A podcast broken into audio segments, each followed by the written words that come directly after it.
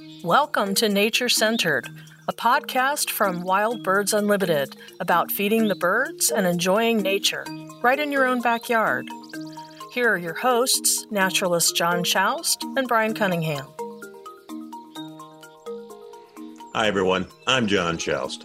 And I am Brian Cunningham and welcome to episode 35 of our nature centered podcast. And man, do we have a great show for you today! Yes, indeed. We have a special guest from Birds Canada to talk about their brand new Gardening for Birds program. Awesome program, awesome guest today. This is not just for Canadians, this really will help. It's universal information we're going to talk about in regards to how you can help. You know, Brian and I, we push habitat all the time. This will help you with more tips and tricks on your backyard habitat development. Definitely, John. This is this is really going to be an episode that you can really dig, no matter where you live. Love it. and, and, like you said, it's pretty universal. We'll have some great tips and some really neat resources, and can't wait to introduce you all to Natasha from Birds Canada. So let's get rolling. Absolutely.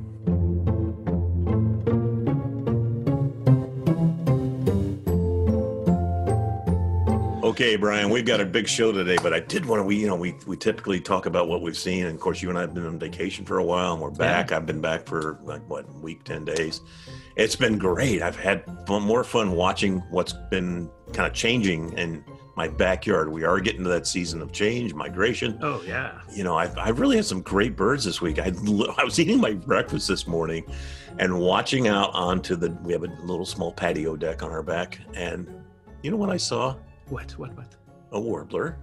Already. Sweet. Already. And that's one that, you know, yeah. But it's bobbing its tail. Bop, bop, mm-hmm. bop, bop, bop, white eye uh-huh, stripe, uh-huh. Louisiana water thrush on my yeah. deck, and, and it on just your deck, yeah, it's just popping around. Gets up on our table. I mean, it was there for probably three or four minutes. It was amazing. Wow. I yeah, was going to say cool. maybe it was a palm warbler. How they they, they right. like to bob yeah. their little no, tail. That would have been know, great. Maybe with the grasses around it's coming in, but no. The little, little bit bigger I, warbler, the, the water thrush. That's it's so cool. cool. It's cool. That's and then had cool. had uh, redstart the mm-hmm. other day in the woods around my house. I've had oriole. I still have a male oriole hanging nice. around. And I, a big thrill, I had a summer tanager. Uh, re- repeatedly in my backyard in the last week or two. So that's been kind of it's been a lot of cool things. We are getting to that point. Things are starting mm-hmm. to loosen up. Things are starting to move. Nice. You're starting to see a bunch of youngsters showing up at your backyards. Oh yeah. Well, I had a bunch of youngster American robins. You know that little creek that I installed. And just the other day, the whole family showed up and they were all splashing like mad. I actually had to refill some water in the creek because they were bathing so much and just throwing water everywhere. It's really, really fun to see. Um, but right now, you know, I haven't seen any of those early migrants coming back like those warblers and such, but the uh, hummingbirds. I now have yeah. a couple more hummingbirds coming yeah. to my feeders this week that weren't there earlier. And, uh, there's a little bit of aggressiveness going on. I was sitting out by a hummingbird feeder in my front yard, just chilling out there, and hummingbirds buzzing around, and um, and then also in my parents' backyard this weekend, and sitting right next to a hummingbird, and you you don't even have to see them coming. You can hear them coming with those wing beats so fast, and you hear that, like we talked about in that that yeah. one uh, podcast yeah. episode. Yeah, the dragsters of the bird world. I mean, you can hear them going. Yeah, it's just so cool. You know what's fun about that, Brian, and you, are on the same page, and, and we have been on beating the same drum for a long, long time about habitat and the improvements that it can make in your backyard oh, in regards yes. to the just the general wildlife activity.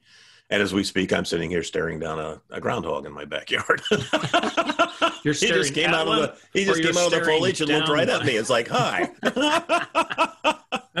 but you know, it is all about that habitat and habitat improvements. And one of the things I've noticed in my yard, because I planted a lot more hummingbird friendly plants, mm-hmm. you know, those things like bergamot and and a number of other different, uh, you know, nectar bearing flowers. Yes. And the activity in my yard, you know, on the on the flowers uh, has been more than I've ever had before. It's really been fun to watch, and they seem it's just fun to watch them go from flower to flower to flower to flower. It's just oh, it's yeah. just a cool thing to watch. So, yeah, it's all about the habitat. Yes, so for sure, that's what our show today is all about. So, and obviously, Birds Canada is out of Canada, but the information is universal, and it's really great for all of us, you know, in the lower 48 states to learn more about the different things we can do to improve our wildlife habitat in our yards. Yes, John, gardening for birds really actually is a universal thing. It doesn't matter where you live. And we have listeners across the world, but so many in the US and in Canada that we're excited to have our guest today from Birds Canada talking all about gardening for birds, Natasha Barlow. Hello. Thanks yeah, so much welcome. for for having me. I also thought it was going to be a palm warbler. So I'm with you, Ryan.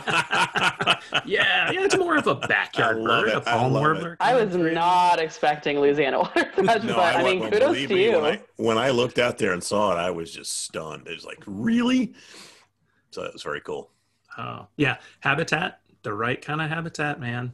John gets all sorts of cool birds. You'd be surprised, really. Yeah, we've talked about it numerous times, Natasha. On this, I mean, this is our what thirty fifth episode, and I dare to say at least half of our episodes we brought something up about habitat and the need mm-hmm. to bring habitat as an important part of bringing nature and birds into your backyard. So we always love it when, you know, quite often we just kind of superficially touch on it and, and really illustrate the importance. But we always love it when we have somebody like yourself and Bird Study or Birds Canada used to be called Bird Studies Canada, by the way. Mm-hmm but Birds Canada, uh, you know, with your new program to really dive into it and give people resources and help on how they can do things in their yard to make a big difference. Yeah, I mean, I'm not an expert gardener by any means, but even just like moving to a house and there's like, you know, a little water feature, it's just it's a really easy thing that everyone can do like you said it's it's worldwide but of course the resources are targeted more to north america but there's so much information mm-hmm. so much easy information that you can do to just make a difference. Oh, for sure. So tell us a little bit about yourself. Like, how did you get into birds? I mean, you were working for like a world premiere organization that's all about bird conservation, right? Wow, I need to tell our communications team that that was a high praise. Oh my, I'm sweating. No, um, yeah, I grew up in southwestern Ontario, close to Point Pelee National Park. That I'm Ooh, sure some place. listeners might have heard of if they're into birds, bird migration at all. And I didn't appreciate it at all. um, and so I think it was in high school, and my dad, who was a birder, grew up on a farm, started getting into you know birds later in life um, he would always want to go birding and i would never want to go because i was too cool and then it wasn't until like second year of my undergraduate degree where i was like this is kind of like a scavenger hunt for these beautiful creatures this these and I grew up with Pokemon, and you know we don't keep the birds, but it's these beautiful kind of Pokemon creatures. And then from there, it kind of blossomed into wow. what it is today. So, Natasha, can you give us a little more background about Birds Canada? And, you know, where it started, where it came from, who who who it is, what they do. so, Birds Canada, we actually are historically connected to what's called the Long Point Bird Observatory, which is a long-term monitoring bird observatory on the north shore of Lake Erie. And so our national headquarters are in Port Rowan, but we do have offices across Canada. We have individuals in Ottawa and Quebec. We have individuals in New Brunswick, the prairies, BC. We're all essentially just trying to work towards bird conservation, whether it's, you know, working with citizen scientists, working with school groups, whether it's doing research on loons or marsh monitoring, whether we're working on the Fraser estuary in British Columbia, whether we're doing breeding bird atlases in Ontario or Newfoundland or the prairies. And so it's really just about different ways to help birds, wild birds, and keeping common birds common. Yeah, you guys also do saw-whet owl banding yeah, in the fall, which is something I've gotten into in the last couple of years myself. And you guys do huge numbers up there. Long Point Bird Observatory is a fantastic place to visit. I know it's a little bit hard to visit right now, um, but yeah, the owl banding, they're adorable. Saw-whets are yeah. Yeah. super cute and they get incredible numbers. Yeah. They're really, really, really great bird observatory. So, talk to us a little bit about the uh, the program. You know, the the mission of Birds Canada and and why you've come up with the gardening for birds. Yeah, so Birds Canada, I can like read you our mission statement essentially, but we really just try.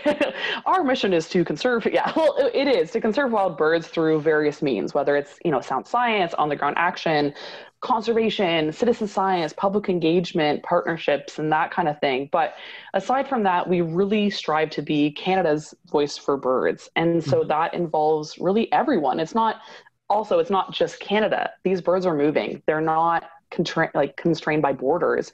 They're going to the southeast. They're going to Panama. They're going to Costa Rica through their migration overwintering. And so it's really about working with everyone. How do we conserve wild birds through different means? And gardening for birds um, we're very lucky to have Wild Birds Unlimited online to really help support this initiative. I think it's a great partnership. It's really about how do we engage people? How do we give them something that they can actually work towards and empowering people to kind of be a part of that conservation movement wherever you are to really help birds at your own doorsteps? And so that's the kind of background behind why we created Gardening for Birds and why it kind of fits together with Birds Canada's overall mission of how do we actually conserve wild birds? Because conservation is about people. It's about getting people on board. And so that's how we're trying to recreate that habitat to reduce the influence of habitat loss and destruction and fragmentation to really help birds along, whether they're overwintering, whether they're on their migration, whether they're resident birds like your woodpeckers that are there year round, or whether they're just breeding. And so that's kind of why we came up with this Gardening for Birds initiative. That's fabulous. And and you know, you look at birds really don't pay attention to borders. And you've got the US and Canada, we're on the same continent and we we actually share so many different birds. Yeah, birds really are all over the place. Some are residential and stay in the stay in their places year round. But then you have all these others that move across our own continent, let alone into South America, and how I'm really excited that you know Wild Birds Unlimited and Birds Canada are great partners. In yeah. The same, it's all hand in hand that conservation and opening people's eyes and helping them find the joy of birds and from Wild Birds Unlimited standpoint, it's right in your own backyard. And then for Birds Canada, I mean, we have all sorts of different franchise stores in Canada as well. But I love that we're really drilling down to, wow, how can we start not just feeding the birds in our backyard with products and, and foods that you can buy, but with native plantings. Yeah, exactly. You see hummingbirds coming to your feeder, or mm-hmm. you see, you know, black-capped chickadees, American goldfinches coming to your feeder, and finding that appreciation for them and then also seeing them you know in the summer choose different sources of food maybe not so much at your feeder or even into the fall and winter when we are supplementing with bird feeders but also they're choosing those seed heads on the flowers that we think is beautiful yeah, exactly. but then they're also using that as a resource for shelter and for food later in the fall and winter and so it's really about that overall life cycle, that year round beautification of your garden that you can enjoy, but also how do you help birds wherever you're located, regardless of where they are in their life cycle, which is, I think, a great mm-hmm. partnership. Yeah, the thing I love about this is it fits the model. Uh, Doug Tallamy is a uh, author, uh, college professor, has written a number of books about native plants and the benefits to wildlife and birds, and and uh, not only to the wildlife but to your own backyard, you know, to your own lifestyle because all the beautification that happens in your backyard is beneficial to the, the, the birds and the insects and the wildlife. And, and it's a simple solution, you know, uh, talk about typically conservation has meant sacrifice, giving up something, doing without something. And it's all for some long term, remote potential gain down the line, you know, decades down the line or, or even, you know, years down the line doing the native habitat, doing the gardening for birds and wildlife in your backyard is a very positive. There's no downside to this whatsoever. It's a beautiful, positive thing. Not only did you get the beauty of the wildflowers, but you get all the wildlife, all the insects, all the the uh, birds, the mammals, all the other things that come. So it's a very positive thing. So thrilled to death that you guys have got the the gardening for birds. Uh, who can participate, and what are some of the resources, and and you know how's the program actually work? If I say everyone can participate, is that everyone? There you go. There you go. I love it. I but love it. but but you can. I mean, so essentially, what we've done, um, birdgardens.ca. It's this web online resource. It's been a long time coming. I know it adds a little bit to a lot of the other resources that are already out there, but it's more focused on on birds specifically, but also wildlife and pollinators as well. And so, birdgardens.ca. It's this website that we created. It kind of goes through our three step plan on how to actually develop your your bird garden mm-hmm. but it's really about you know step one is getting curious about your outdoor space what kind of environment do you have do you have full sun environment do you have shady environment what kind of moisture conditions do you have in the soil how does it look in your neighborhood? Do you want to look at your surrounding habitat? Do you want to maybe add to a little bit of a woodlot? Or is there a neighborhood agricultural sector that you want to add grasslands to? Is there a green space that you want to supplement, or do you want to add to, or change up the diversity to change up the flora and the fauna that you're getting at your habitat? And then finding out where you're actually located. And primarily is the in Canada, but also along the northern US as well, you can use our interactive map. You can figure out what we call them bird garden zones their climatic zones, their bird diversity regions, their horticultural zones. They're all created by uh, a master gardener, an expert horticulturalist who kind of came up with these 22 different zones across Canada and again, the northern US to figure out yeah. what native plants, what naturally occurring plants are more likely to be successful in your region based on step one, which is your environmental conditions. And then the last step is just filtering and customizing your list, kind of like a shopping cart, but we're not selling anything, of just figuring out what plants are going to be in your bird garden zone. What plants do you want to have wildlife features? Do you want cones for winter finches? Do you want, you know, nectars for hummingbirds and other species? And then creating your customized list that you can just go to your nursery. You can either print it out, you can email it to yourself, and just start gardening for birds today by visiting birdgardens.ca and so that's kind of the the the overall web platform but we also have videos associated with that. So it's not just text that you're reading. It's you know more evocative imagery and videography and videos in that way as well and as y'all different have some great videos in there. Good educational yeah. well, videos yeah. yeah. Well thanks to our our uh, editor for that. Greg mclaughlin from work cabin does amazing work making us not uh, incredibly awkward. So kudos to him. Kudos to him. We might know something about that doing a, a regular yeah. podcast and having an awesome producer. I was gonna say, can you say Evan? Yeah. yeah. Everything's one take. No, no. yeah, right. Everything. Everything. Well, our, secret, really, our secret is safe with you, huh? That's right. no one's hearing this. Well, I do find that your approach, as you mentioned, there are other resources out there with different organizations and and uh, websites.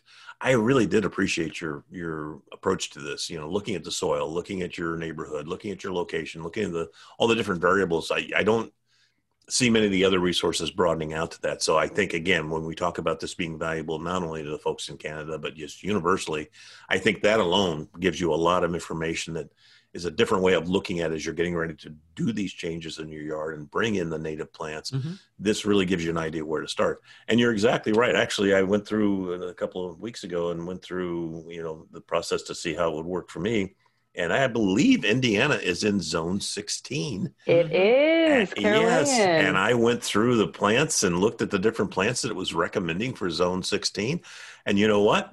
Spot on. Most of the plants there yeah. were things that I either already have in my yard or things that I desire to have in my yard. So yeah, very well done. Yeah, I'm John, glad. you talk about those zones, and Natasha. I was really, really pleased to see how far a lot of those zones come into uh, those northern states. And John, like you're talking about, Indiana as part of it. And I'm like, wow, it goes that far south. Yeah, yeah. which was really cool. Yeah. One of my favorites, Natasha, is people get into okay i want to do more native plants. I want to attract more birds and help them out that way. Uh, i just don't know really anything about gardening. And i love that three step process but one of those resources the fact sheets. Tell us about those. I think those are the most amazing resource. The fact sheets, yes. Honestly, that's kind of where it began. It began with how do we give people just quick information to get them, you know, whet their appetite for more. And so it kind of began with the idea of fact sheets. And then it kind of blew up into what it is now. But the fact sheets, they're just two pages, front and back. You can look at them online. They're in our additional resources section that also lists a lot of the other databases and resource across the United States, actually has a lot more external ones than Canada, I found. Um, but you can just print them off. It gives you a little bit of information on your bird garden zone. It gives you a little information on why are we suggesting gardening for birds. It's for birds and other wildlife and also us. And then mm-hmm. it gives you 10 plants that we kind of have pre-selected for you. Of course, there's the there's a disclaimer right? with that of like it might not work for your environment. Right, so, but you know, ten pre-selected plants of these are things that you can consider planting in your environment. Just to yeah, what your appetite. Here's some quick information, and go from there. But everyone's yard's a different size or uh, kind of a different composition. Um, so, what if you have a little tiny yard? Can you even make a difference? You don't have to have these giant acreages. My mm-hmm. my supervisor, he had a tiny little semi-detached home in Toronto, like the concrete jungle of Toronto and Ontario. Nice. And he had, I think, 80 species of birds pass through over the years. And then he sold it to a friend who also continued that tradition of gardening for birds. And they're up to like over 120 species. That might sound not like a huge yard list, but in the middle of a concrete jungle, where it's just a tiny little semi-detached home with a tiny little backyard mm-hmm. they just garden for birds they just created this like beautiful oasis where they had species just passing through stopping fox sparrows just stopping for a while mm-hmm. and it's just it's that. really about small differences they make a difference you can yeah. introduce native naturally occurring plants that the wildlife are more accustomed to over time.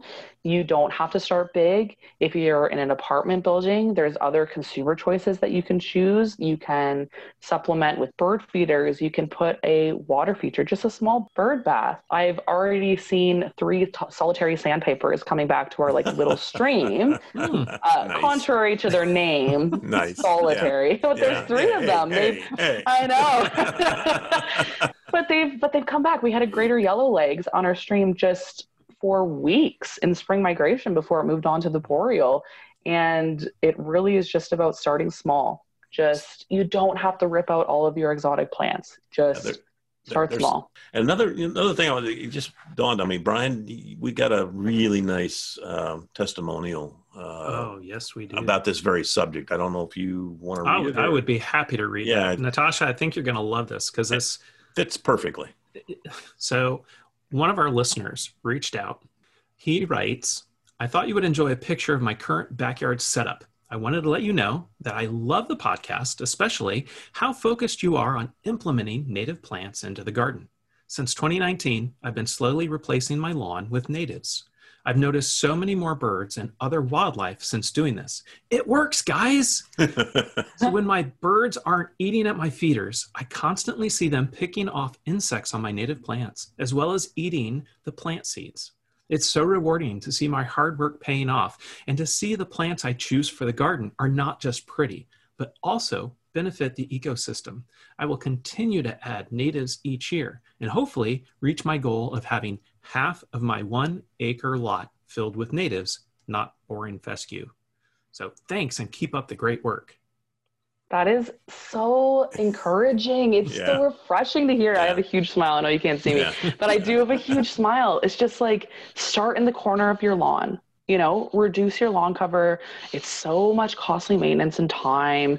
Just start let it go wild have some brush piles and then just seeing that and you know you can hear kind of the enthusiasm i know brian's reading it but you can hear the enthusiasm in the words of like mm-hmm. it's beneficial for people. It's beneficial for people looking for something to do going into fall and winter and our mental health during this whole period. And so it's it's just a really overall great thing. I know I'm incredibly biased, but I'm not a gardener, but I am a birder. And it's just, yeah, mm-hmm. I, I love to hear that.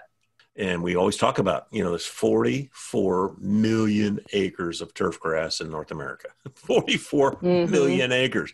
Can you That's imagine if everybody took half their lawn and turned it into native habitat? Mm-hmm. You know, 22 million acres of additional habitat for birds and wildlife.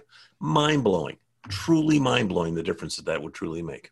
It works. It start works. bringing more butterflies back. We'll start bringing more birds back, and we'll have them. I think the best part too is we'll have them right in our own backyards. How fast mm-hmm. things come back. Mm-hmm. There's a garden. We were just talking about it. There's a garden again in southern Ontario. Just started planting some native plants in. He started reducing some of the lawn cover and just transitioning it, and it has absolutely exploded this year. It's one year in the making, and just the colors like you have beautiful reds and yellows and purples for people and just the pollinators and the birds like it's just loud it's buzzing mm-hmm.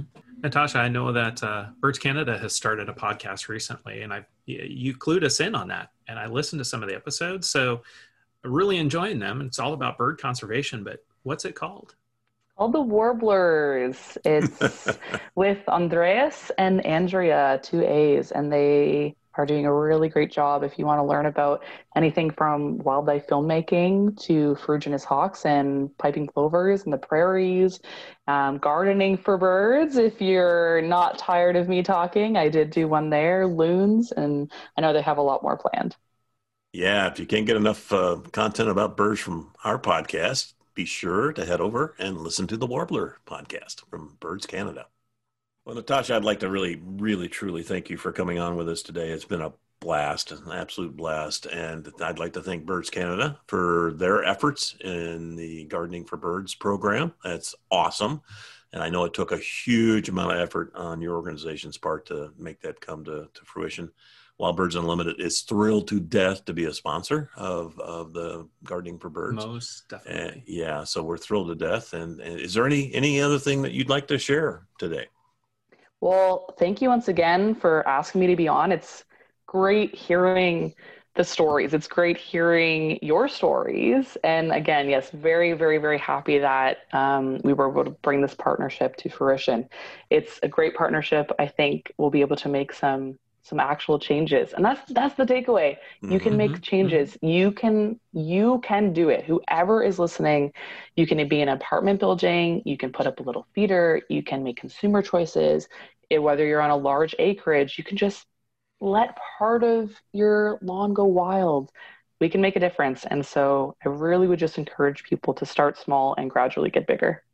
That's the best way. And i think you kind of blew some people's minds earlier natasha when you said that that one little in the middle of Toronto concrete jungle, over a hundred bird species passing through that little tiny bird gardening area because of the native plants. And I, I know there are some people going, I could get that many different species passing through my yard. One hundred percent. It's incredible. So, on behalf of Wild Birds Unlimited, I want to thank everyone for joining us, and especially Natasha. Thank you for joining us on our Nature Centered podcast. And yes, everyone, please join us next time. We're going to talk about your favorite backyard fuzzy little critter, squirrels. Bite them or feed them. Mm, up to you. But as always, until then, we're going to let nature be our guide. And so Brian and I both ask you to please take care and be safe. Thanks for joining us, everyone. Thanks for listening to this episode of Nature Centered. To subscribe to this podcast, for show notes, or to connect with the Wild Birds Unlimited store nearest you, visit wbu.com slash podcast. Until we meet again, take some time to relax, enjoy the birds, get out in your backyard, and stay nature centered.